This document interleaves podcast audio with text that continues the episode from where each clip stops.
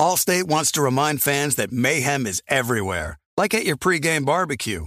While you prep your meats, that grease trap you forgot to empty is prepping to smoke your porch, garage, and the car inside. And without the right home and auto insurance coverage, the cost to repair this could eat up your savings. So bundle home and auto with Allstate to save and get protected from mayhem like this. Bundled savings vary and are not available in every state. Coverage is subject to policy terms and conditions. Warning this product contains nicotine. Nicotine is an addictive chemical. Black Buffalo products are intended for adults aged 21 and older who are consumers of nicotine or tobacco. If you're an adult age 21 and older and use nicotine or tobacco, I want to tell you about Black Buffalo's award winning nicotine pouches. What are they made of? Cured edible green leaves, food grade ingredients, and pharmaceutical grade nicotine. No tobacco leaf or stem. So if you're 21 and older, consume nicotine or tobacco, and want to join the Black Buffalo herd, head over to blackbuffalo.com to learn more. You can order nicotine pouches online and they ship directly to most states. Or check out their store locator to purchase pouches at thousands of retail locations around the country. Black Buffalo Tobacco Alternative. Bold flavor, full pouches. You know our trusted partner TireRack.com for their fast, free shipping, free road hazard protection, convenient installation options, and their great selection of best tires, like the highly consumer rated Bridgestone Weather Peak. But did you know they sell other automotive products? Wheels, brakes, suspension, just to name a few. Go to TireRack.com slash Colin. TireRack.com, the way tire buying should be. The volume. Can you believe we're this deep into the NFL season? We got to make every second count. With DraftKings Sportsbook, you can make the most out of every game. Bet on your favorite teams for a shot at winning big bucks. New customers can score 150 instantly in bonus bets for betting $5 on any matchup. So right now, get in on the action with DraftKings Sportsbook, an official sports betting partner of the NFL. Download the app now and use the code JOHN. New customers can score 150 instantly in bonus bets for betting just 5 bucks on the NFL. Only on DraftKings Sportsbook with code JOHN. The crown is yours. Gambling problem? Call 1-800-GAMBLER. In New York, call 877-8-HOPE-NY or text HOPE-NY 467-369 in West Virginia. Visit www.1800gambler.net. Please play responsibly. In Connecticut, help is available for problem gambling. Call 888-789-7777 or visit ccpg.org. On behalf of Boot Hill Casino and Resort, Kansas, must be 21 or older in eligible states, but ages vary by jurisdiction. See DraftKings.com slash sportsbook for details and state-specific responsible gambling resources. Eligibility and deposit restrictions apply. Bonus bets expire 168 hours after issuance. Terms at sportsbook.draftkings.com slash football terms.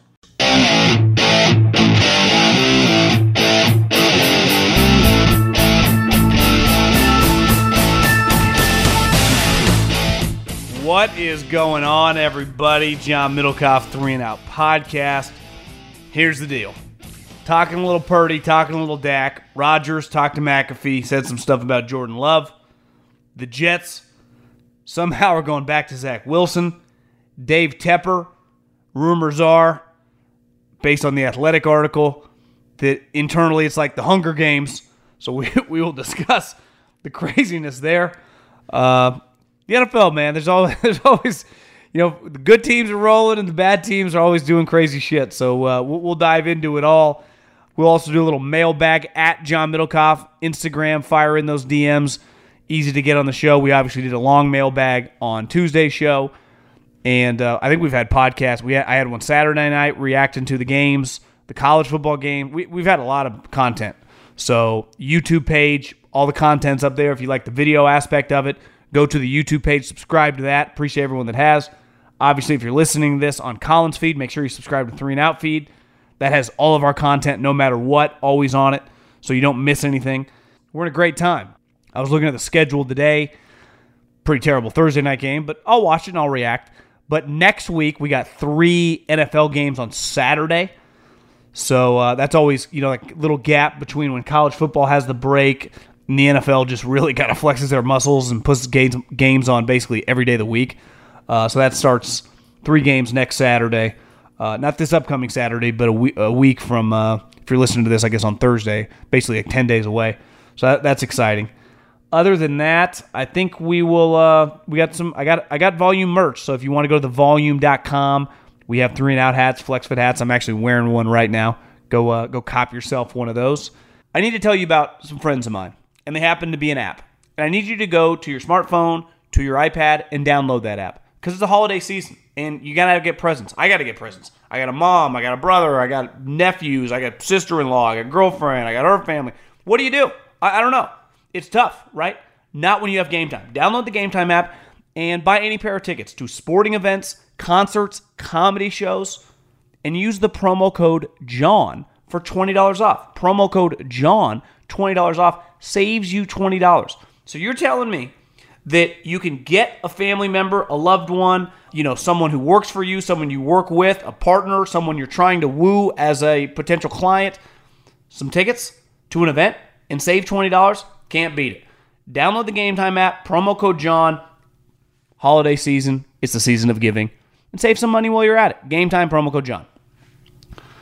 One thing I've always thought was pretty stupid ever since I started talking for a living are people that can't admit when when they're wrong.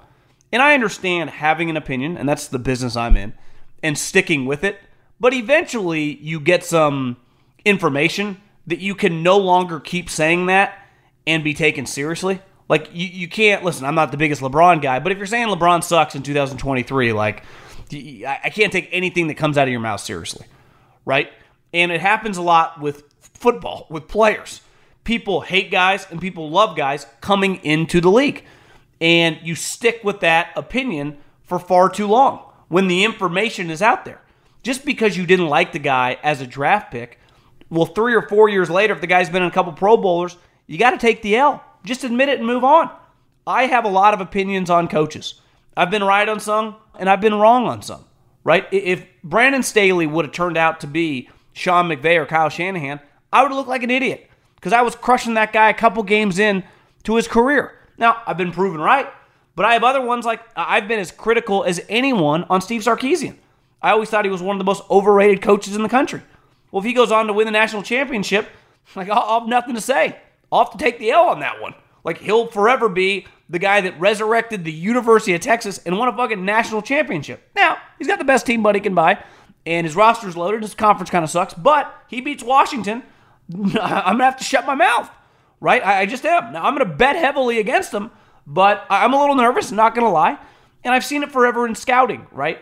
You you put a high grade on a player or you put a low grade on a player, and then that guy goes the opposite of what you thought like in a couple years, you just gotta wave your wave the white flag and say, I was wrong, and figure out why you were wrong. And maybe sometimes you're dealing with human beings, you can't control it, right? Sometimes that guy, there was something deep inside of him that you underestimated.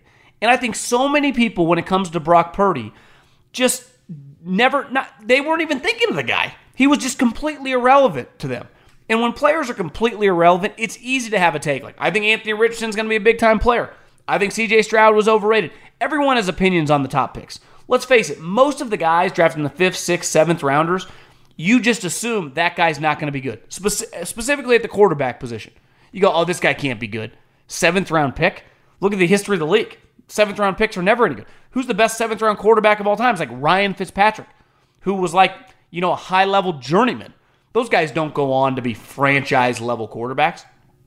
If you watch Brock Purdy play, there is no disputing that he's really good. Now, should he be the MVP of the league?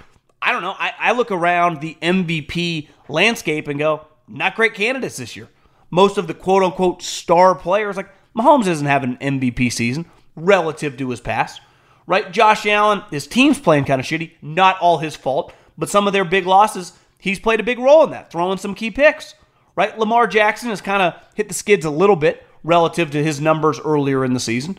So, yeah, I understand why he's in the mix.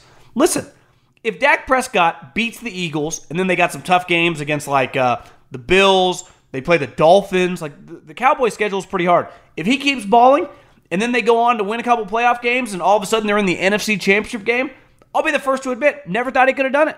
I've been one of the most critical guys on Dak Prescott, not because I didn't think he was a good player, not because I didn't love what he brought to the table from an intangible standpoint. I just thought, I don't know if he's good enough once you start paying him 40 plus million dollars a year. Well, if he's going to play like the way he's been playing this year, he's definitely good enough. Now we're going to judge him in the playoffs, and if he beats either the Eagles or the 49ers, I'll be the first to take the L. But I see it over and over and over. So many people struggle to be like, change your opinion. Who gives a shit? It doesn't matter if you're wrong. Hell, even in the scouting world, people are so, you know, it takes them so long to go, yeah, I, I was wrong on this guy. And I think Belichick forever, and it's easy to kind of kick him when he was down, was easily the best GM at this. Because most general managers never want to go, yeah, screw this pickup, man. This guy can't play dead in the Western. This guy stinks.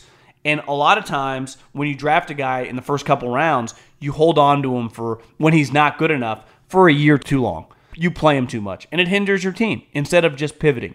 Belichick was always the best during the Brady era of just trading a guy, cutting a guy, just moving on uh, a year early instead of just keep playing a guy that can't play. And I think we do this a lot in this medium that's talking about football. I think fans struggle with it. It's okay to just go, yeah, never saw this coming. He's way better than we thought. And I think people forget, and I was talking to someone about it today, is early on, and happens a lot with later round picks, right? Because, like I said, everyone has an opinion on a, a top drafted guy, right? Everyone had an opinion on Baker Mayfield or Johnny Manziel or Anthony Richardson or whoever because we've watched them play. They get drafted high. There's just a lot of talk. But when you get drafted in the seventh round, like, have you ever watched the draft? It's hard to stay locked in in the fifth, sixth, seventh round. On television, they start like going to the zoo. They start screwing around. The, the broadcast doesn't even focus anymore. And listen, when I went to practice Brock Purdy's rookie year, I didn't know that much about him. I mean, I knew he played a big role on Iowa State, helped Matt Campbell become a name that was, you know, USC, Ohio State, Michigan. Like a lot of teams were sniffing around Matt Campbell, but not in a million years. Little guy from Iowa State, like I would have bet against him without even knowing that much. As we sit here today, I go, fuck, I don't know where the Niners would be without him. Does that mean he's the best player on the team? I don't know. They have one of the best left tackles of all time. They have one of the most versatile running backs of all time. They have the best linebacker in the league. But guess what? Most great quarterbacks that have a lot of team success play on really good teams with a lot of other really good players. Like when Peyton Manning went to Denver, guess what? They had a lot of dudes. Demarcus Ware, Von Miller. Ever heard of them? right? Those guys are pretty good. Benefited from having a really good defense, right? So some players like Joe Montana, last I checked, played with a lot of Hall of Famers. So just because like you have good players around you, I think we love diminishing that. Like, oh, he's just Steph Curry is one of the best players we've ever seen. He literally played on a team that was arguably the best starting lineup of all time with Kevin Durant, Klay Thompson in his prime, and Andre Iguodala. Like, I mean, what do you think he just would have been as sweet as he was and would have been as important to the league if he had played with me, you, and two other guys? Of course not. Most great players need other really good players. Michael Jordan Jordan benefited from, I don't know, playing for Phil Jackson, having Scottie Pippen right next to him, and Dennis Rodman and BJ Armstrong and Ron Harper. Like you can't do this by yourself. This isn't golf. This isn't just like Tiger Woods out there in his prime just kicking everyone's ass. You need help. Peyton Manning had a lot of help even in Indianapolis, right?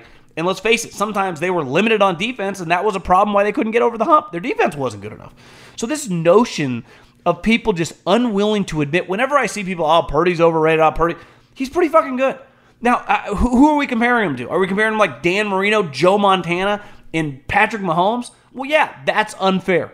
But just in a vacuum, if you're watching them this year and you can't just go, God, the guy's pretty good. Dakota Prescott has been a guy that I've always, I don't know, I don't really see it.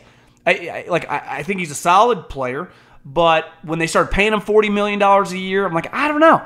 Well, if Dak goes on to he easily could win the MVP, right? He beats the Eagles, then he plays the Bills and the Dolphins, you know, throws for 35, 37 touchdowns.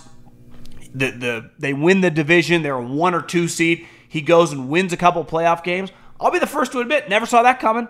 I would have bet against it. And I have, because that's always been my take. Like, he's not good enough. I was saying the same thing about Kirk Cousins. And then I'm watching Kirk Cousins slice and dice the Niners. Kevin O'Connell's like, this is the best football he's ever played. I'm like, fuck, I never thought he would be this good. He, he really became it. And I think so often people just struggle with like, just say what you see. And when you see some guy playing well, we just playing well, right? I thought Jalen Hurts was an NFL running back. And then last year you're watching him play, like, God damn, this guy's pretty good, right? So this notion of people unwilling to change their opinions, whether you work in the league, whether you do this for a living, is just so stupid to me. Like some things are pretty obvious. Brock Purdy's a good player. Dak Prescott's a good player. Do they benefit from playing with other good players and being on well-run organizations? Of course. Like most great players that have success with their team don't play for shitty organizations, right? Don't play for shitty coaches. That's not the way it works, especially in the sport of football. You need a good coach and you need talent around you. And usually you need, unless you're Peyton Manning and like can literally call the plays, need a good play caller. So Brock Purdy or Dak Prescott, odds on favorite right now to win the MVP. And I think it's safe to say that one of those two guys might win the MVP. Right? I would say they're probably one of those two guys is going to win the MVP. Now, is Brock Purdy the greatest MVP of all time or Dak Prescott? Like, I don't know. But on this given year, it's really not that crazy. And if you just watch the two of them play right now, you have to go, yeah, they're really freaking good. And isn't that the point of all this? Like, can you watch a guy, is he good or is he not? Right? I mean, how many guys have we watched that we want to be good? And you're like, God, I do not see it. This is not happening. And that that is definitely not the case with Brock Purdy. With Dak, I mean, he's been in the league a long time. He's just kind of putting it all together, which some guys, now Dak had a good season a couple years ago, but then he shit the bed back to back years in the playoffs. So th- there's going to be a lot of pressure on him in the playoffs, but I'll be the first to admit, like he goes and plays well this weekend and keeps rattling off wins against really good teams. Like he's a really deserving candidate, and I would have to eat crow, especially if he like took the Cowboys to the Super Bowl. Of like, yeah, that contract they gave him was worth every penny. Aaron Rodgers said something that I thought was pretty interesting that we're too quick to shit on guys and uh, too quick to anoint them. Speaking of Jordan Love, and basically told McAfee that you know, he holds no bitterness and you know, obviously he wishes things would have played out differently in Green Bay, which I think I mean he played a big role in that and he admitted that. Like he he wishes things he could have done differently. But then he roots for these guys. And listen, it's I, some people are able to live in this like vengeful uh have a, hold a lot of animosity toward other people forever. And you know, I, I think I heard, I think Count Colin said this once upon a time that holding a grudge is like chain smoking hate. Some some people can pull it off, right, and be really successful. Portnoy is a good example. He he, he just he's very spiteful, and it fuels him, and, and it works. For me, whenever I do that, it just creates. I don't like the way I feel. Uh, I think it makes me counterproductive. So I, I've really in my in my latter years, in my 30s, tried to be much more of a positive person when things in my past haven't worked out for whatever reason and it served me well. And I, I, do take Aaron at face value when he says, like, yeah, I'm rooting for these guys, specifically Jordan Love. Now, my pushback would be we're too quick to crush guys and anoint guys. The general manager of the Green Bay Packers, Brian Gutekunst, was the guy that went on record several weeks ago that said these last 10 games for Jordan Love will determine his status for the team. Because that's a fact, right? When, you, when you're a coach, when you're a GM, you evaluate every game. And when you have a guy like him who is contracts and years matter, right? They have him on a two year, $11 million deal. So if he would have sucked like he did early in the season all year long, they would have been in position to draft a guy and he wouldn't be their quarterback any long. Just like Brian Gutekunst said, these next 10 games are going to go a lot to determine his future. Well, he's playing well, they're winning games.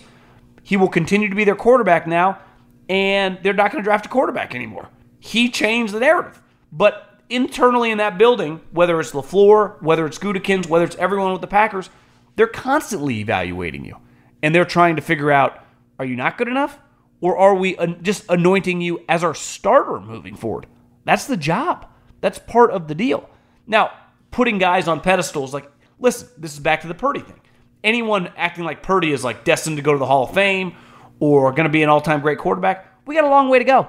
like, I mean, anyone doing that is an idiot. But anyone that can't say, like, Jordan Love these last three weeks looks freaking awesome. Brock Purdy in 2023 has been mostly a badass. Right? I, I, I can't help you. And there were moments with Jordan Love where it was rocky. And now looking back, you go, kind of understandable. Played, you know, hadn't played at all despite being an older guy and has figured it out. The other thing that's, you know, very eye opening is and I guess we knew this when he was drafted, but the physical skills. He's got a big arm, he can move. His accuracy is a little hit and miss, hit or miss, but I can live with average accuracy if you're a big time playmaker. That's always what Josh Allen had. Josh Allen was never going to be Drew Brees, Steve Young. That, that wasn't uh, Peyton Manning. That wasn't. He's not going to be some pinpoint guy, but he's going to make so many freaking plays, it won't matter, and he'll overcome that. Now, I'm not acting like Jordan Love is about to become Josh Allen, but if you can become a big playmaker like he has become these last, you know, three weeks, then he can carve out a niche as a really good starting quarterback. I don't know if he'd ever be best case scenario a top five guy, but you sure as hell can be a top 12 guy. And if you're a top 12 guy, I can build a playoff roster around you. And in the NFL, if I'm going to the playoffs every year, listen, even if we don't quote unquote ever make a Super Bowl run or ever win a Super Bowl, who cares? If I'm just winning 10, 11 games and being good on a yearly basis, that's all that matters. And I think the Packers are definitely in an intriguing spot now to be kind of that level team. And then just how good the guy can become. Because one thing we've learned, people forget, people thought Tom Brady was not that good relative to Peyton Manning in like 02, 03, 04. And that's when he was winning Super Bowls. A lot of people said very similar things that they're saying about Purdy. Not comparing Brock Purdy to Tom Brady, the player.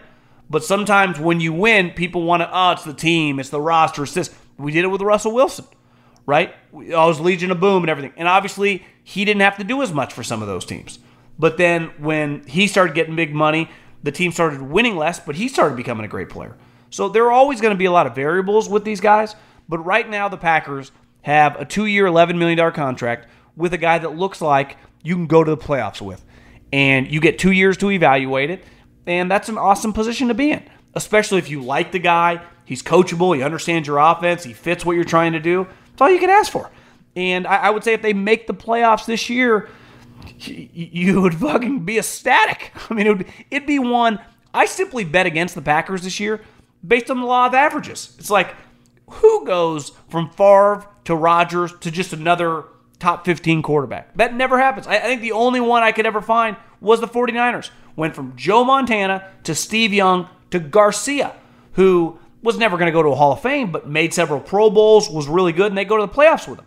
If Jordan Love becomes their Jeff Garcia, it's truly one of the great draft picks of all time. I mean, it, really is. And based on these last three years, I don't know why, or last three games, I don't know why he couldn't. Now, we'll see how this plays out. I think they play the Giants this week, but you got to give them a lot of credit. Things change, right? I mean, three or four years ago, Uber was a dog shit company. They were losing money. They were, you know, marred in scandal. It was a disaster. Now, as we sit here in 2023, because of the lockdowns, Uber Eats started thriving. Now their driver business makes money. Companies crushing. Things change. Sometimes they take a while to change, sometimes they take a month to change. And my job is just evaluate it and talk about it as it changes. I'm never stuck on an opinion. I thought Jordan Love stunk. Now I think he's pretty good. we'll see. We'll evaluate him game by game because that's all we got to go off of. That's what Brian Gutekunst is doing. That's that's what Matt LaFleur's doing. That's what Packer fans are doing. It's exciting. right? I mean, I the, the reason 49er fans are so quick to defend their guy is because they're watching them go, this guy's pretty good. What, what, what are we talking about? Like, he's making $800,000. Hell, if he was playing like this, making 35, we'd feel 35 million, we'd feel good about it. But he's making $800,000. He's on pace to throw 30 touchdowns and be the starting quarterback on a team that wins 13 or 14 games, and everyone's taking a shit on him because you thought he sucked two years ago. That seems like a you problem. So yeah, this quarterback stuff, man, it's just it gets everyone in a tizzy because everyone is just so is just they struggle so much to just change their opinion. I, I never understand that. I just I have nothing in common with that. I'll change my opinion tomorrow. Yesterday, we're talking football players. They're constantly changing. Some are getting worse. Some are getting better. Some uh, are going through struggles. You just evaluate what you see. When I worked as a scout, what did we do? We just evaluated the games. No broadcaster, all 22. You put in some AirPods, listen to some music, listen to the radio, and you just fucking evaluated players. It was very emotionless. It's like, good or bad? Is he getting worse or are you getting better? Give the guy a grade. That's the business. And it's pretty easy to see when a guy's playing well or a guy's playing not. It's like the Jets. I've been saying this over and over. Everyone, when the story broke about Dianna Russini said that Zach Wilson didn't want to come back, it was so easy to go after Zach Wilson. And like I, am done having opinions on Zach Wilson, the person, the player. Th- to me, this whole thing revolves around the Jets. it's easy to be like, oh, this guy has to play. It's his job. And listen, of course, if they want you to be the starter, you got to be the starter. They're paying you $9 million. To me, this is more about the musical chairs now for two straight years of getting in this situation. This is a reflection of the general manager, this is a reflection of the coach. And one thing I've heard over and over from people in the loop is it's not easy to work for Woody Johnson. He's got a lot of opinions. He always wants to talk to the GM. He gives ideas. David Tepper is doing something similar right now. So when I see Zach Wilson playing, I go, I bet the owner wanted to see him. And honestly, if the owner did, I'd probably side with him. Like, we're just going to suck with Tim Boyle? What's the point of that? We're paying this guy $9 million. Even if he does suck, let's just put him on the field. We're not winning games as it is. It's not like the guy you're bringing up off the scrap heap looks any good. What's the fucking point of playing him? Maybe we catch lightning in a bottle and he looks kind of good. Maybe we can offload him this offseason. I don't know. But there's no point from a value standpoint to play anybody but Zach Wilson. Zero. Just like the New York Giants, sticking with Tommy DeVito. In what world you're so out of it, you're not sniffing the playoffs, your team stinks, would you go back to Tyrod Taylor? Tyrod Taylor is someone you play when you are trying to win a game because your starting quarterback is injured and you're trying to keep your season alive. Your season's over, it's dead. So if you told me that John Mara looked at Brian Daboll and the coaching staff and said, listen, even when Tyrod's better, play DeVito the rest of the season. Let's see what we got. Why wouldn't you? I talked to a scout that went through Illinois. Do you know what he told me? He's like, Tommy DeVito's not bad. Because one thing we've seen with Illinois is not much change on their offense beside him, and they are dramatically shittier on offense. No one's acting like DeVito is the next Brock Purdy, but maybe he's not terrible, and maybe he could be your backup the next couple years. So why would you not play him? Coaches are always, and this is a, a great part about the NFL, is the tanking. Everyone's always trying to win no matter what. No one's ever trying to throw a game, maybe the last game of the season. Hell, the Miami Dolphins owner offered Brian Flores all that cash every game to lose, and he refused. So coaches are very prideful, rightfully so. Players definitely are, but that's the right move. Play Tommy DeVito. Play Zach Wilson. How's this even a you know even a question mark? Now Zach Wilson I guess one thing I would defend him, like you're just fucking with me nonstop. Like you bench me, you bring me back. You did it last year, which some a lot of that was self inflicted. I acted like an idiot, but this year, from all reports, is like he's been much more mature. It's one thing to go last year to Mike White. Mike White's a real backup. It's another thing to bring Tim fucking Boyle. I mean, is Tim Boyle starting in the XFL or the UFL or the European League or whoever the hell's some seven on seven league. No. So to do that, I understand Zach Wilson. Like you guys, you guys can't stand me anymore. So now you're to throw me back in there. Now, part of it is it's easy to say, be a professional. We hear that all the time with pro athletes. Think about your own job, right? We obviously most of us don't make, you know, nine million dollars a year. So something that comes with the money is like you got to take the shit. But it's how often do you get angry at a boss, at a coworker, at an employee? And it's like, God, I, I just gotta, I gotta, I gotta act like a pro here. But you, you don't want to for whatever reason. Someone pisses you off, someone screws you in business. You know, an employee just won't listen to you. A partner uh, is being shitty, and you're like, it, it's so easy to be like, be professional, be professional. Like we're all human beings. We all get to a breaking point. We we all you know, are biased in our own world and think we're getting screwed. So I, I understand if if it is true that he, he was hesitant to go. Now he's ultimately starting. Maybe they talked him into it. I know Aaron Rodgers shit on the report, but regardless, like it's much more of a reflection of this Jets turmoil to me than it is Zach Wilson. We learned who Zach Wilson was last year. Not very good. We knew that the Jets were completely over Zach Wilson. But because Aaron Rodgers and the Packers situation fell into his lap, they're like, oh, let's just keep him because they're kind of buddies. And we've we've seen this year what we saw last year. If you play him, you'll lose games. Like that's a fact, Jack. So once you start going back and forth with all these no-name quarterbacks, just put yourself in his situation. Maybe you're like, God, this this sucks. Now, ultimately, he did the right thing. That's all that matters. But I, I could understand him on Monday, like, oh, we're really doing this again. We're playing this musical chairs. It would suck. I mean, he's a human being. One story I saw today The Athletic wrote this piece on the Carolina Panthers. And one thing in the NFL in general, when things get really, really ugly, because there's so much money in the line, right? I mean, you're talking uh, position coaches are making five to eight hundred thousand dollars, coordinators making one to three, obviously head coaches making a ton, GMs that it's hard to get a GM job. Everyone starts pointing fingers. Everyone starts blaming people and everyone tries to curry favor with the owner because ultimately they're in charge of hiring and firing everybody. And the story basically, the headline was the Carolina Panthers is essentially the Hunger Games of the NFL, which uh, even if you didn't watch the Hunger Games in the movie theater, you would have seen it on television over the years because I swear to God, TNT played it like every other day. Even though I was thinking about this on YouTube TV, like when I had Comcast or whatever you're listening to this, if you just have you know the cable and you haven't cut the cords yet, you would just stumble onto a lot of movies. You'd be like, oh, Con Air, oh, The Rock, oh, Hunger Games, you know, Shawshank.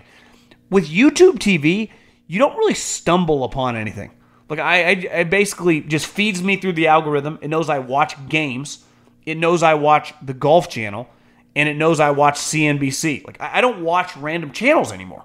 Where I used to stumble on a lot of those with cable television.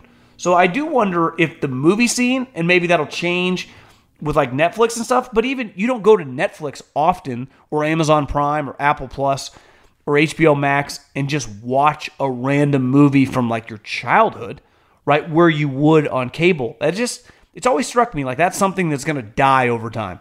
The you know, the just I've watched Shawshank parts of it 700 times. I've watched Goodfellas or Casino or The Godfather, just bits and pieces of it over the years, you know, 75 times. I just don't know if that's going to happen anymore. But back to David Tepper and the Hunger Games, that Tepper, part of this article is that he would give ideas. You know, he'd have coordinate people on the staff. One thing, because like he's taking this business mindset right, uh, of all these different strategies. Bring people into your building with different ideas. Have a specific onboarding practice. Try to hire people that think differently than you. It's very techy, it's very financy, it's very just the private sector. Yet in football, if you look at like Andy Reid staff, who's just rattling off Super Bowls, look at some of his key guys. Matt Nagy, known him for 15 years. Brett Veach, known him for 20. Spagnuolo, coach for him 20 years ago. Right? I mean, Tom Melvin, been on the staff forever. His offensive line coach, been there the whole time. Dave Toub, the special teams coach, entire time. So Dave Tepper wanted Frank to hire all these coaches he didn't know instead of just letting him, I don't know, hire a staff. And there's a difference of just hiring people you know and just like hiring good people. Like obviously the Andys, the Harbaughs, like they know a lot of people, but they're good. And clearly, Frank was forced because the only way he was getting a job is to listen to everything David Tepper was telling him to do to hire a bunch of guys he didn't know. And all these guys have no loyalty to him. And they have completely stabbed him in the back, even if Frank sucks. But part of this story is they're constantly texting the owner, like, his footwork's falling apart. And the GM doing this too. The GM constantly doing this to Tepper. And then Tepper would tell Frank that he needs to work on Bryce Young's footwork.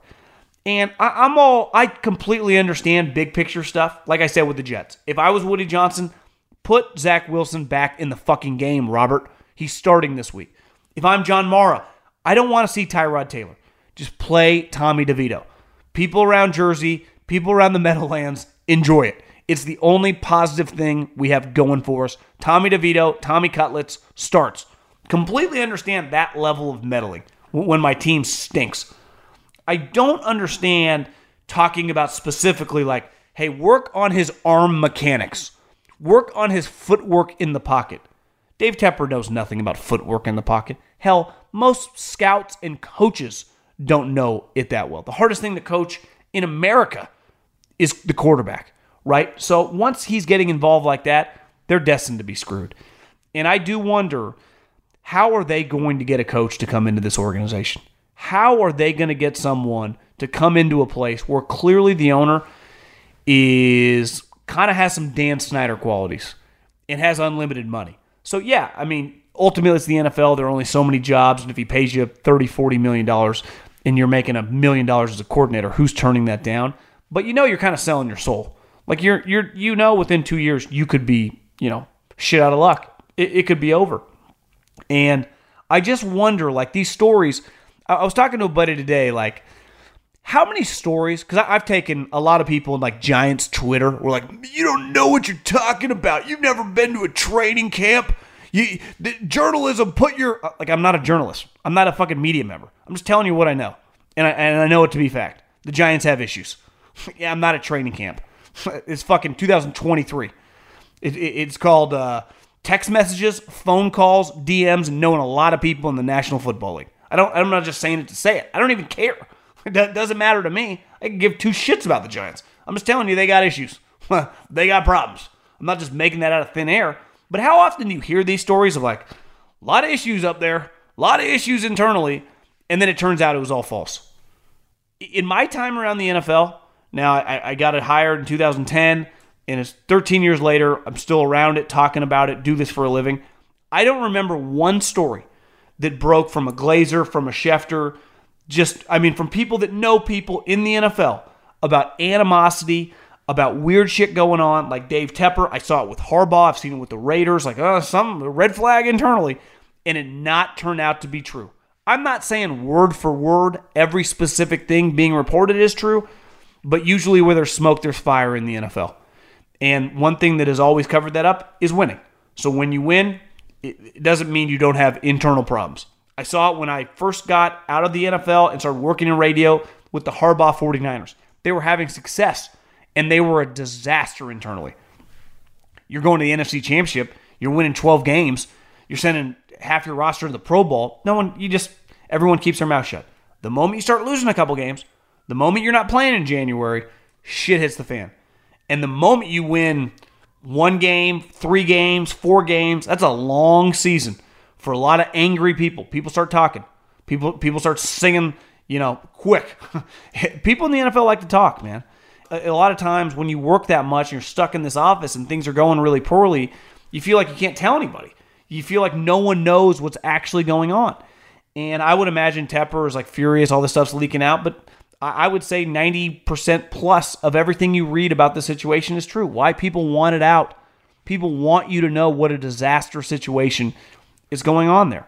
And when you get this new owner, when you get a guy with all this money, when you get a guy with all this ego, and rightfully so, if you told me, you know, in 10 years, you're, you know, say, or 11 years, when I'm 50 years old, you're like, John, you fucking made a $100 million in this podcast thing and this internet thing, uh, making some investments. You've done really well. Do you think my ego my ego is going to be smaller or bigger? Doesn't mean I'm not going to treat people well or what you know whatever. But do you think I'm going to have more belief in myself to be successful or less?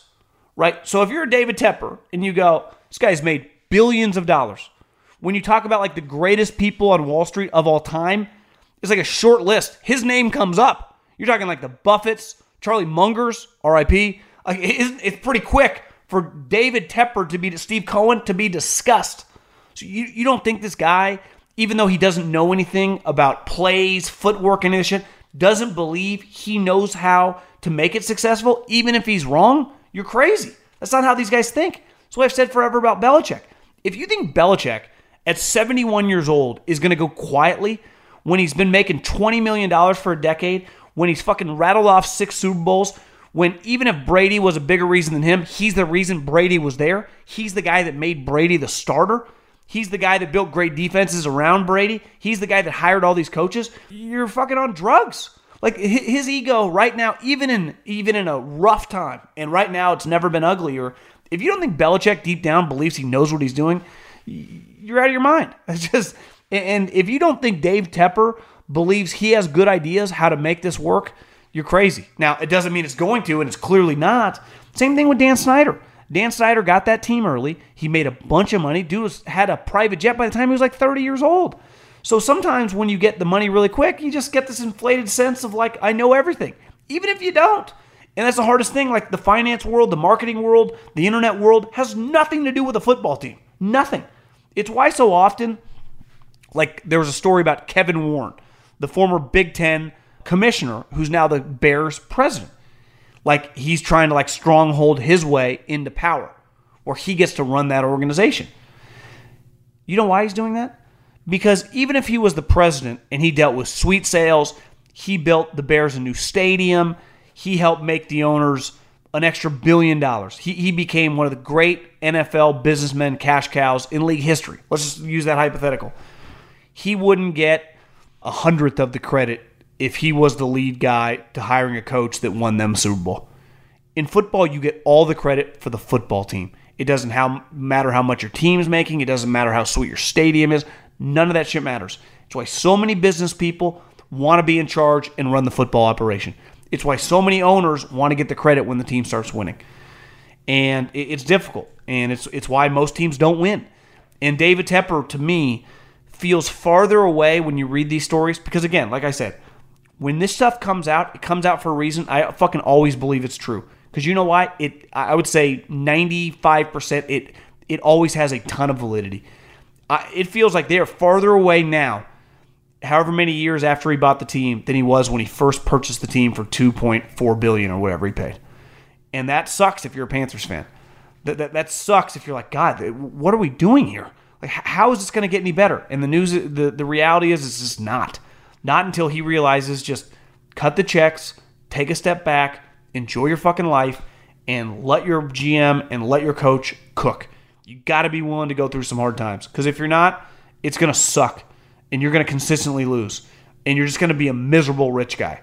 And that's what Dan Snyder was forever. That's what David Tepper is shaping up to be because this is not like some retirement gig where you just like pay for the team and then just chill if you want to be involved. Because if you're going to be involved, then it's not going to go well. It's a miserable business to be in. Losing in football sucks, and there's not much you can do about it. And their team lacks talent. Uh, if the quarterback's wrong, the other thing you're gonna have to do, he's like adamant, like this quarterback, this quarterback. This, what if the quarterback's not the guy?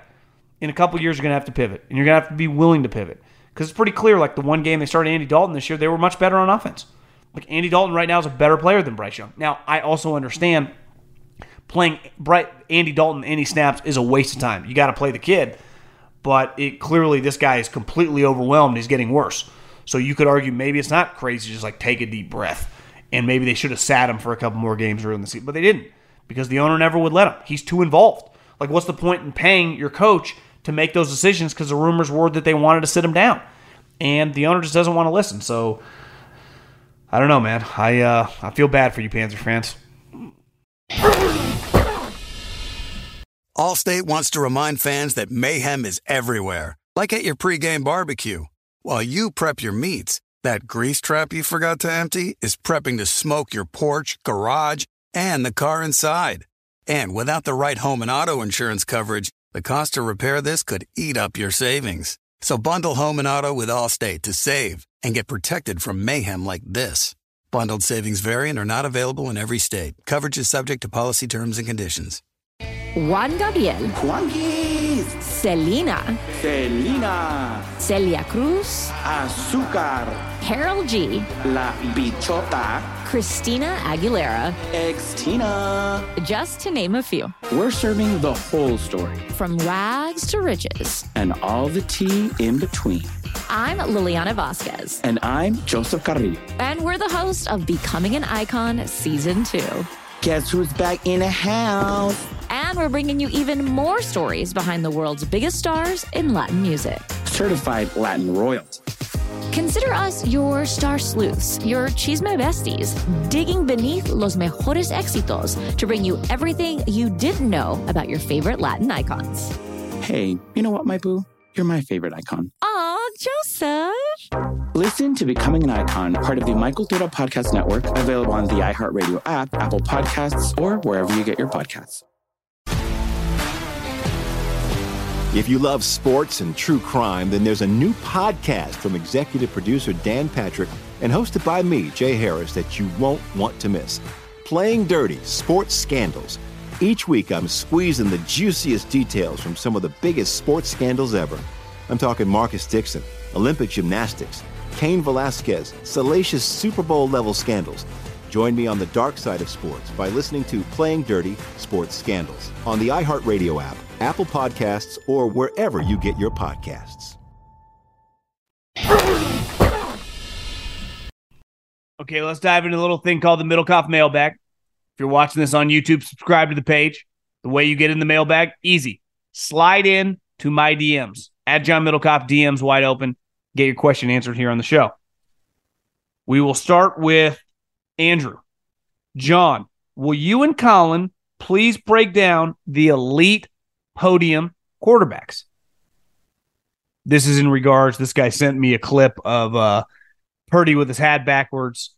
Obviously, I was making fun of Colin on Sunday night after Purdy shredded the Eagles, hat backwards. listen, you know, I I'm bald. I, I I don't follow the hair rules. I can wear a hat any way I want.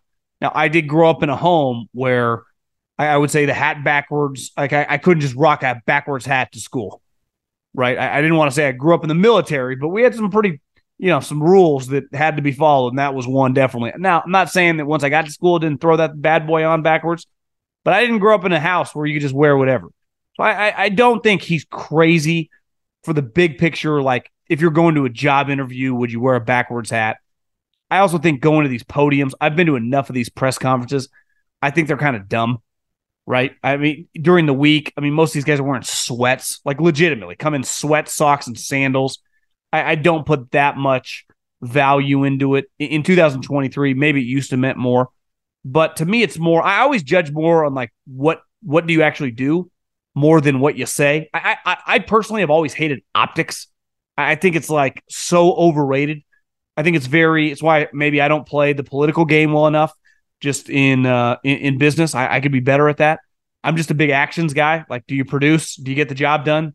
Uh, if you're in the you know in business, do you make money? Fuck, I, I grew up in an area where you know some of the richest guys I knew were farmers. They wore boots and jeans every day to work. And then when I lived in the Bay Area, like the billionaires wore sweatshirts. So like the day and age of wearing a suit every day, I don't give a shit. It, it, I, that's just maybe it's where I grew up, not as important. I, I'm more a bottom line guy. Now, in terms of best press conferences, you know, I always thought Brady was kind of boring. You know, he was part of it was Belichick, the cliches. He just didn't give much. I, have I've been to a couple of Peyton Manning's. He was pretty good. Philip Rivers was a beauty. I, I think I said it forever. I, I think Philip Rivers would be a star on television. I, I really do. Like I, I think he'd have a chance to be like John Madden. Now he's got 75 kids. He's coaching high school football. Maybe he's got a different calling. You know, he's not, he doesn't need the money. His ego doesn't need the spotlight. I just truly believe it's a talent. And I think so many people that are just so ego driven, like Jason Garrett, clearly to me is an egomaniac. Like, why the fuck are you on TV? Now, part of it is they're giving him sweet gigs, so why wouldn't he be? But he's he's terrible, right? At least Tony Romo, I, I think he's a little overrated. Uh, just in terms of a broadcaster, I've always kind of liked the guy. Just can be a little annoying, but at least he's got a lot of energy you know, Maddens, the Gruden, some of them are even Aikman. They're just kind of nat. Cris Collinsworth, there's an energy. Uh, I, I, think Philip Rivers, honestly, would be a star. I, I, really, I, I could see Drew Brees failing from a million miles away, and guess what happened? He didn't last. Here's a question for the mailbag: Would you rather have a successful career as a NASCAR driver or a WWE wrestler? Well, I would say both are pretty dangerous, right? We've obviously seen NASCAR drivers die, and we have seen wrestlers die early deaths and struggle in their later years. Um, that's a hell of a question. I, I, would imagine if you're a really good NASCAR driver, you know, Jeff Gordon, uh, Denny Hamlin. I'm not a huge NASCAR guy, obviously. Earnhardt's, you make a lot of money, just like if you become a WWE wrestler I, I would probably choose WWE wrestler. I'm not a big race guy. Like, I, I mean, I, I fall, I don't follow NASCAR and I definitely don't follow F1. Have a lot of respect for the adrenaline junkie nature of being in a car going that fast. I did like wrestling a lot as a kid. I mean, grew up on Hulk Hogan, Stone Cold Steve Austin, obviously The Rock. Those guys were really Goldberg when I was in like uh, you know, junior high and high school. They were a really big deal. Uh, Hulk was a superstar. Tropic Thunder, uh, I, I think I'd go WWE. Just I do think it opens more doors to become just a, a star. I mean, you've, you've seen it forever. And there's something special about, you know, it's kind of the best of both worlds, right? You're a big athlete, working out, you know, performer, you're almost like an actor. Uh, so I, I think I would go, I, I would go WWE wrestler. I, I, was, I mean, look at Hulk. I mean, I, I would say Hulk Hogan, one of the most famous individuals in the sporting world of my life. Like, I mean, pretty big. If you just say Hulk Hogan, people know who he is. And he was famous well before the internet, right? Look at The Rock. I mean, uh, The Rock became easily one of the most famous people in the world. And he was just, his career started as a wrestler. His career technically started as a football player, but I would go WWE wrestler for sure. What would you say is the best plan for the Bengals going forward? I personally believe Joe and Ja'Marr are enough offensive superstars for you to win. For that reason, I want to see the Bengals absolutely prioritize getting a top five O line and top 10 defense. I think, you know, I, I would imagine that's a priority for most teams while keeping our current defensive coordinator. Hell, make him the head coach if you have to. The other big thing is, even though he's a great culture guy and has drafted very well, I do not think Zac Taylor is it for the Bengals. Could you ever see them going for a more established offensive mind like McVay or LaFleur? Well, let's let's take it a step back. I just saw Jake Browning was named the offensive player of the week for the AFC. Yeah, I think they do AFC and NFC because Deebo was the NFC. But what a cool moment for Jake Browning. Zac Taylor has to get a lot of credit there. Now, he was also calling about seven double passes, one Boyd threw right to Josh Allen, but still, he, he gets a lot of credit for Jake Browning looking good. He, he just does. And I, I think that you went to a Super Bowl with the guy and you went toe to toe last year with the Chiefs. Now, I'm with you. Your defensive coordinator is really, really successful. I think part of it is like Tee Higgins, you, you can't have multiple wide receivers making huge money. You just can't build your team like that. So I, I think you're going to have to part with him. But could you trade him? Now the problem is he's lost some value, and you know acquire an offensive lineman, acquire a draft pick to draft an offensive or defensive lineman. So as long as you got a good defensive coordinator and invest in that side of the ball, your defense is going to be good. And to me, the key is then offensive lineman. You got to draft and develop, and then just hit on maybe a sweet running back in the third round. Find a tight end in the fourth round. You're going to have to hit some. That's part of sustaining, right? How the Chiefs sustain Isaiah Pacheco, seventh round pick you know, you're going to have to replenish that way. So to me, as long as Joe Burrow's healthy and you have Ja'Marr Chase and you have, you know, Lou Anarumo as your defensive coordinator, you're going to be good. You're going to be good. So I, I would feel pretty good about it. McVay and LaFleur, McVay makes $20 million a year and lives in Los Angeles. Matt LaFleur is the head coach of the Green Bay Packers. Cincinnati Bengals, you guys are good and fun. I'm, I'm sorry, it's not the Green Bay Packers. Like you don't leave Ohio State to go coach somewhere else in college. You don't leave Alabama to go coach somewhere else in college. You don't leave the Green Bay Packers if they're good in the pros. Like Mike Tomlin's not leaving the Pittsburgh Steelers if he's winning. So, not to burst your bubble, but you're not getting those guys. What's your advice on finding one's purpose in life or choosing the right career? You know, I can only speak to myself.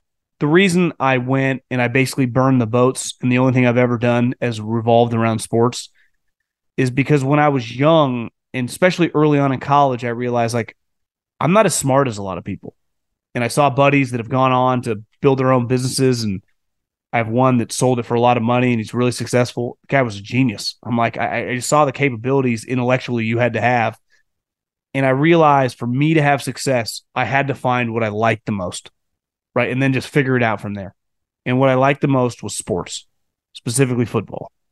And I, I was able to kind of eat shit for a long time, not make any money, work long hours, which I don't think I could have done the same if I was working at a car dealership or I was working at an insurance company or I was working at Morgan Stanley. Now, as I've aged, my palate has expanded and other stuff interests me. But when I was young, find what you like the most and just go all in. And I, think I, that's only my experience, but I, I've heard enough successful people talk about like you got to follow your passion. And if you can monetize your passion, which most of the time you can, and it might be ugly at first. I didn't make any money till I was like 35. Like my girlfriend has been making big cash since like her late twenties. I, I have so many people that I went to college with that were, you know, I graduated in like 07, 08 range when the financial crisis hit. And a lot of those people went into San Francisco in like 09, 10 and started working for those tech, tech companies and were making hundreds of thousands of dollars in their mid 20s up through where we're at now. I mean, made a ton of money. And when you do what you like to do, you don't get envious over other people having more financial success especially when you have belief that you have room for growth and are going to be able to make money doing what you're doing but if you don't like what you're doing at least for me i'd be miserable and you know i think it really really helps when you're passionate like the reason andy reid can work 20 hours a day is he fucking loves football i mean he, he loves football the the reason Warren Buffett and Charlie Munger could talk finance all day long, they were addicted to it. That, that was their passion. And when your passion is what you do, it's lights out because you can spend so much more time. Like, yeah, I don't get to do like there's sometimes I, I gotta not do what I want to do. I don't get to go on a vacation or go hang out on Sundays or Saturdays if football stuff's going on. Might have to record well late midnight or 10 o'clock and get up early and do it over again. You don't even think about it. You just do it because it's what you like to do. And when you get to do something instead of you have to do something, when that mindset is, you can just go a lot farther. It's why like the greatest players in sports history, like Tiger Woods loves golf more than anything, beside probably his son and daughter. Michael Jordan loved basketball. Tom Brady was addicted to football. You can't spend that much time doing it over and over and over and over again if you don't really like it. So if you if you don't, you got to find out what you like to do, and that could be you know making food. It, it could be selling car. It could be anything, and then just go into that industry and, and just do everything humanly possible to figure it out and, and find out how to be valuable in that given industry. When you work in the business that that you're passionate about, it, it gives you an upper hand on the competition because the majority of people you're going against aren't going to be truly addicted to what they do. When I, say, when I say addicted, like truly have a burning desire.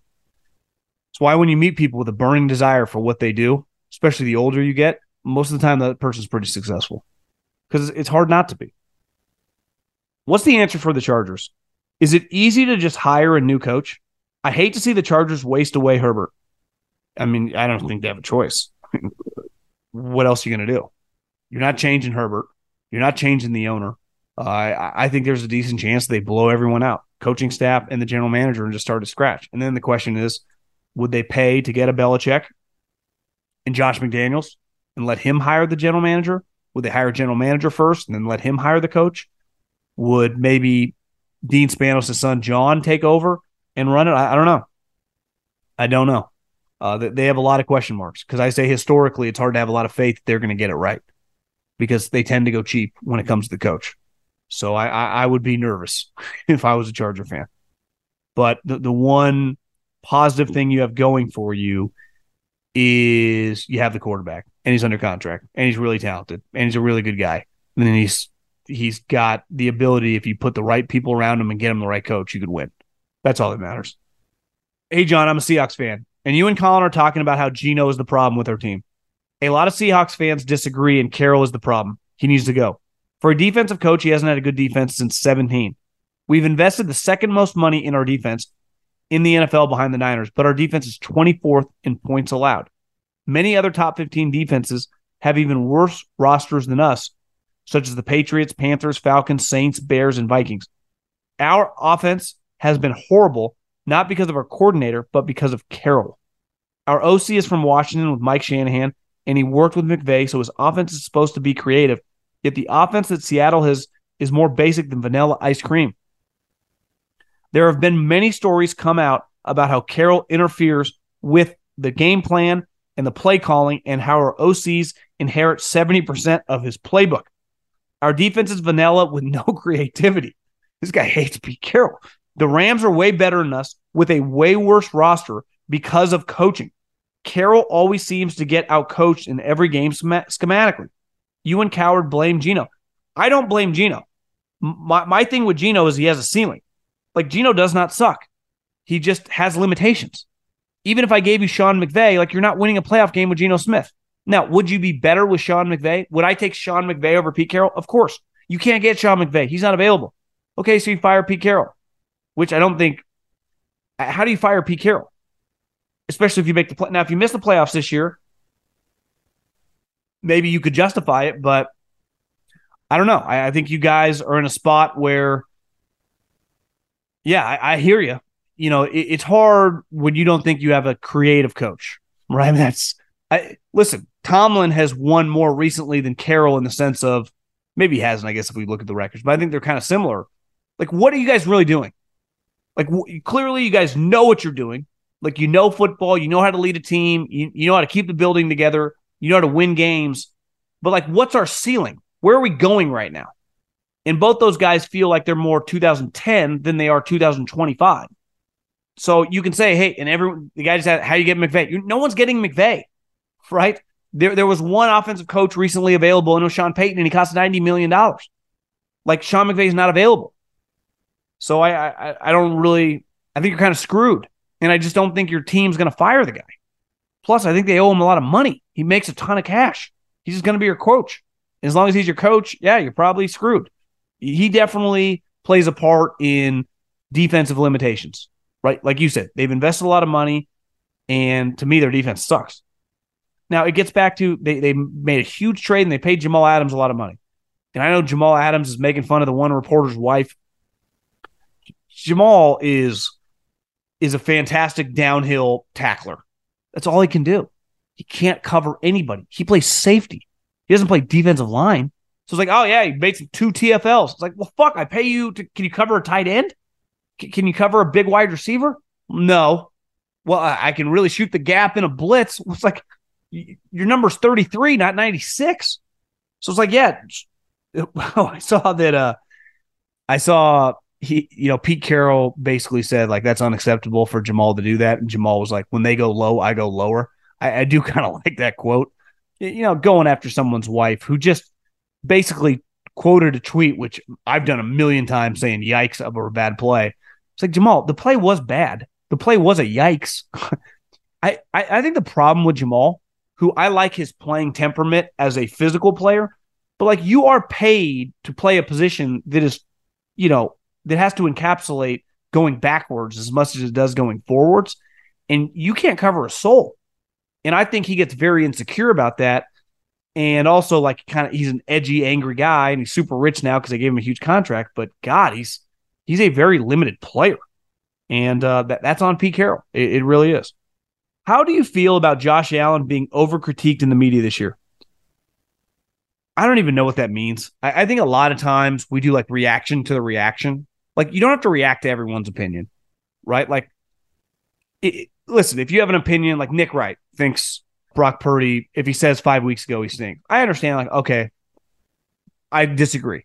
But if he's going to do it every single week, like you have to react to every reaction right? Like David Carr said that Jalen Hurts should get benched for Mariota. Like I, I can't even react to that. Like I'm not even, I don't even have the energy. The fuck are we talking about?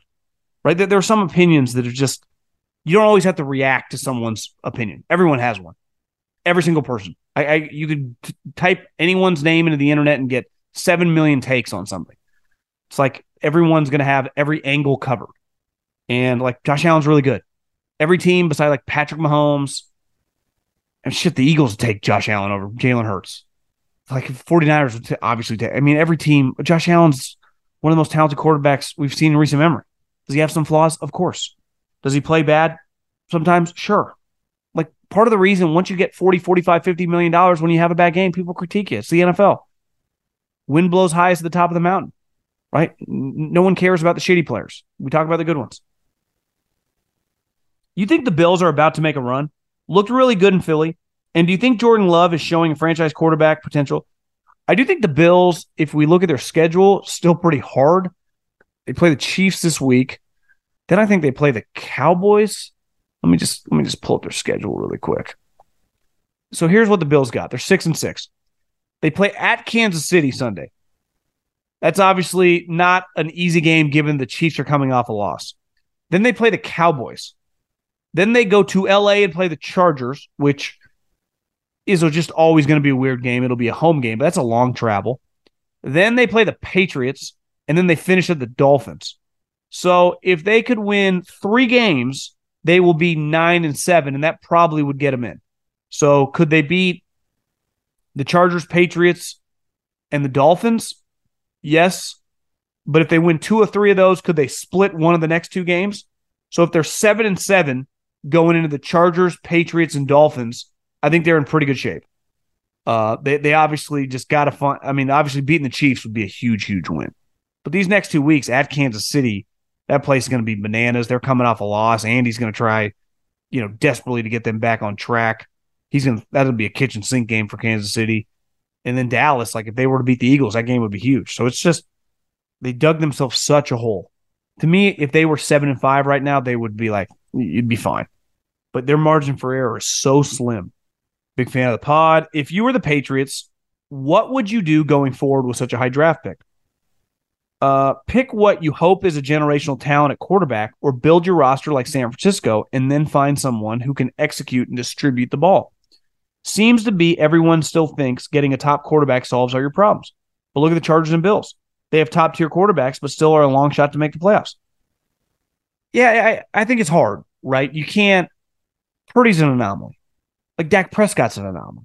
Finding Kirk Cousins in the fourth round. You, you can't bank on finding a quarterback in the mid rounds.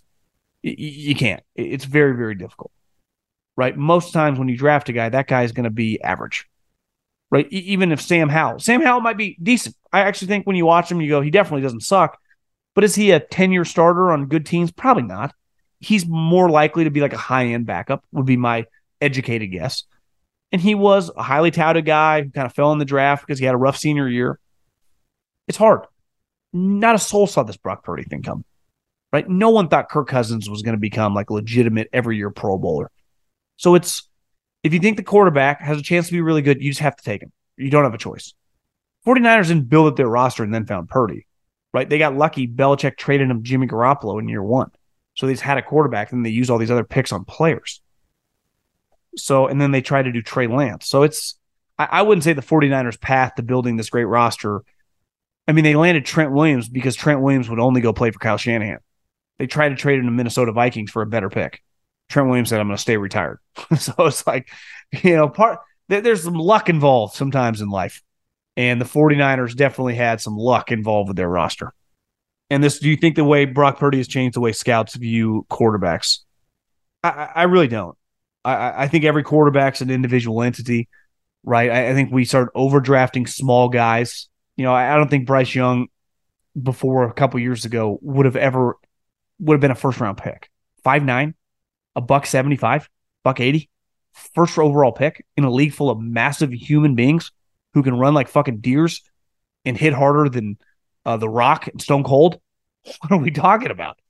And a couple little quarterbacks kind of hit, and Russell Wilson happened, and Kyler kind of happened, and you know you kind of talked yourself into it. And then you watch CJ Stroud, you're like, wait, they took that little guy over that guy. Even the Anthony Richardson games before he broke his shoulder. Like, Jesus, this guy's a freak. So I, I think you got to be very careful about one individual changing it. Brock Purdy might just be an outlier, and usually they are. I just wanted to see what you think about teams, in this case, my Titans, calling their more aggressive plays that work only at the end of the game. I'd be lying if I watched any of that game. So every game Will has played, they only let him really cook on the last drive. It's cost us nearly every game since he started. What do you think is going on in the play caller's head when they choose to call a uh, very conservative game? As fans, it makes zero sense for us to on Thursday night football run the ball three times on the other team's 40 yard line with less than 40 minutes to go, needing a touchdown, only to let him throw it on fourth down and get Burks knocked out on the way down from a deep throw. In my opinion, you always have to open the playbook to win, even for a rookie. By the way, Tim Kelly let Big Jeff have a passing touchdown when we were down 20 plus in the fourth. Why wouldn't you save that play for a time we need it? It's a hell of a question, man. I I think sometimes one, like you said, you you don't have a choice, so you just call pass plays. I think coaches are so hesitant when they don't think a guy is capable to call a play they would normally call when they think they have a capable guy. But you never know if the guy's capable until you let him do it. And then sometimes at the end of the game, they start playing prevent defense, and you kind of just it's kind of hollow yards. But I, I I haven't watched that much Titan football lately, so it's hard for me to specifically talk about the instances you're talking about. But I think sometimes coaches can be stubborn. I think I think sometimes coaches, you know, it's an old school organization. You know, one thing I've always heard about Vrabel is he's I don't want to say that he's in the game plan meetings with the offense, but he he leans running the ball. He's an old school throwback, so I, I think he plays a role in it. Uh, it's easy to say we're throwing here when we're down two scores and there's six minutes left in the game. You don't have a choice, but I think that's an underrated part about coaches that are or coordinators that are working for a conservative head coach. The influence that guy has on them during the game. Why did you transition from scout to radio? When and what time frame? How did you go about it? New people start without a job. Honestly, good word. Well, I got fired when Chip Kelly came in. My buddy Guy Haberman had a radio show in the Bay Area. I was living in the Bay Area because I was scouting the West Coast. I started going on his show, and then it just kind of organically took off, and we got a radio show probably six months later. And then from there, we had that show for about three years, and we had management change. And the guy that originally hired me liked me because I would say whatever. I would just, I didn't care. I wasn't worried about hurting people's feelings. Talking about you know the teams we were covering, and we had the Raiders, and uh, I started being pretty involved with the Raiders, doing their post game show and being around them a lot at training camp. And it, you know, when you're covering a team that's not very good, you're not always going to be positive, and you're going to piss them off. And then they wanted me gone, and they put one of their employees in my time slot, so they kind of forced me out.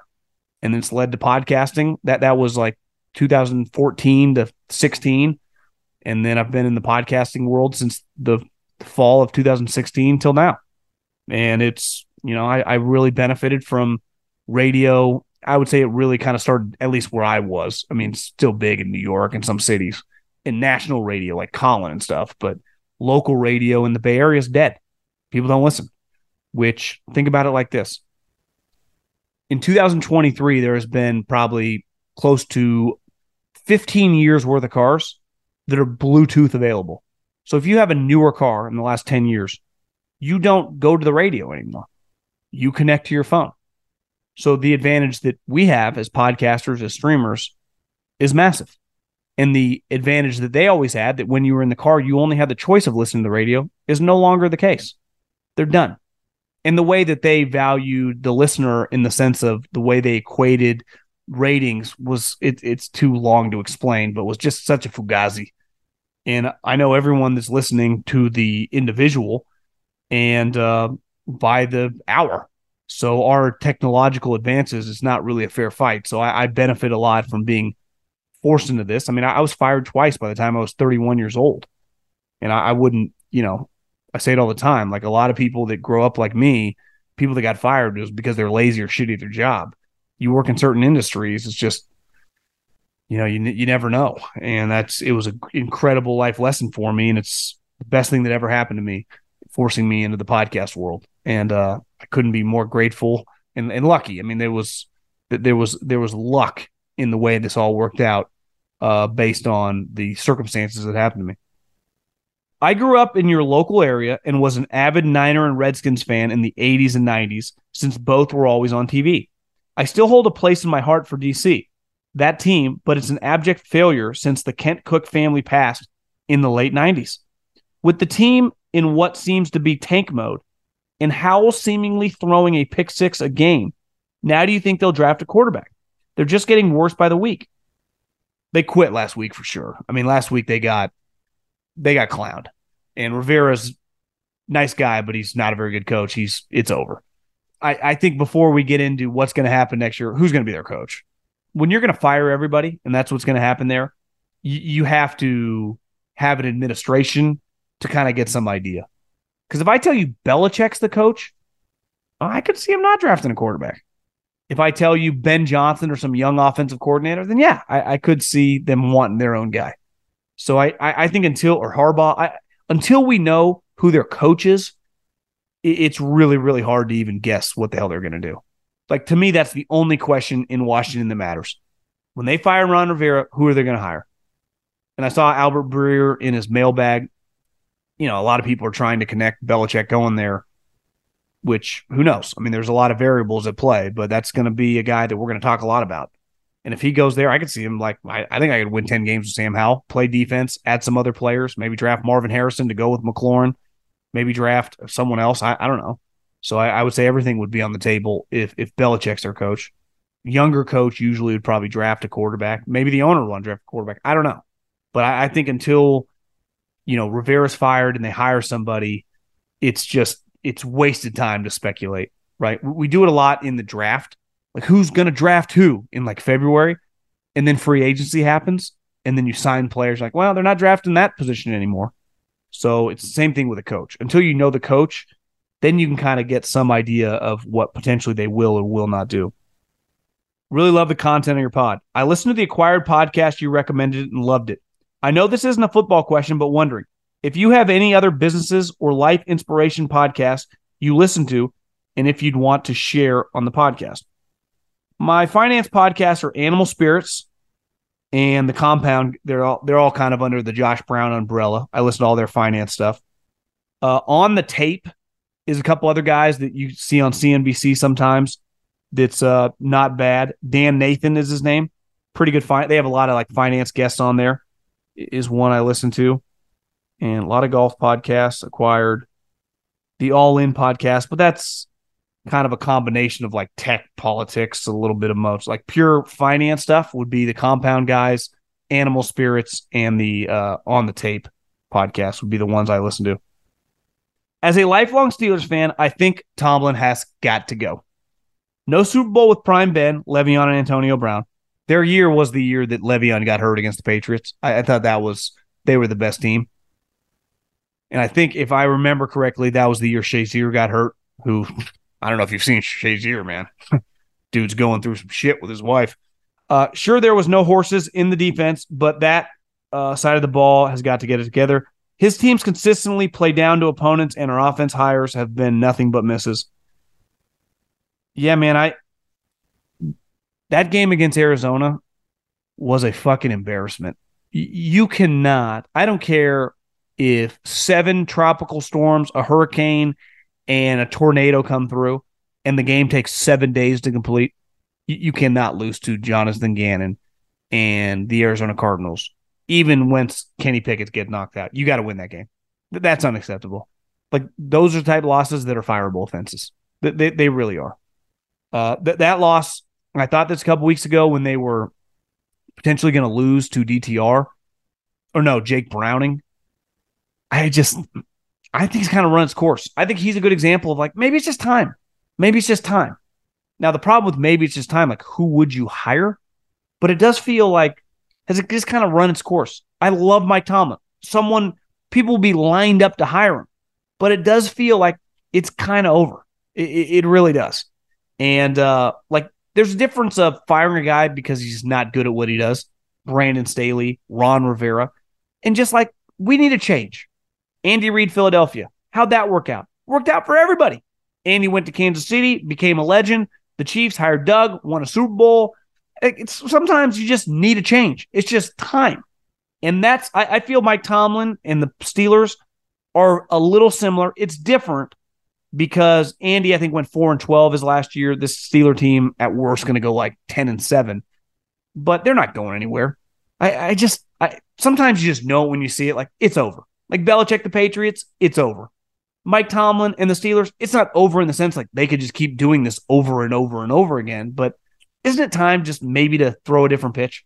Isn't it time like, are you really just want to hold yourself? Well, if you only had three coaches in 75 years, well, who cares? You know, it's it's cool if you're going to the AFC championship every year, but not if you you know, struggling to get to 10 wins and can't score 20 points a game. What's, what's the point of all this? And uh, that, that would be my take on Tomlin. He would get another job faster than you could blink, but it, it kind of feels like it's run its course. The volume. Allstate wants to remind fans that mayhem is everywhere, like at your pregame barbecue. While you prep your meats, that grease trap you forgot to empty is prepping to smoke your porch, garage, and the car inside. And without the right home and auto insurance coverage, the cost to repair this could eat up your savings. So bundle home and auto with Allstate to save and get protected from mayhem like this. Bundled savings vary and are not available in every state. Coverage is subject to policy terms and conditions. This is the story of the one. As a maintenance engineer, he hears things differently. To the untrained ear, everything on his shop floor might sound fine, but he can hear gears grinding or a belt slipping. So he steps in to fix the problem at hand before it gets out of hand. And he knows Grainger's got the right product he needs to get the job done, which is music to his ears. Call, clickgranger.com, or just stop by. Grainger, for the ones who get it done. I'm Diosa. And I'm Mala. We're the creators of Locatora Radio, a radiophonic novela, which is a fancy way of saying a, podcast. Welcome to Locatora Radio Season 9 Love, Love at, First listen. listen. This season, we're falling in love with podcasting all over again. With new segments, correspondence, and a new sound. Listen to Locatora Radio as part of the My Cultura Podcast Network, available on the iHeartRadio app, Apple Podcasts, or wherever you get your podcasts.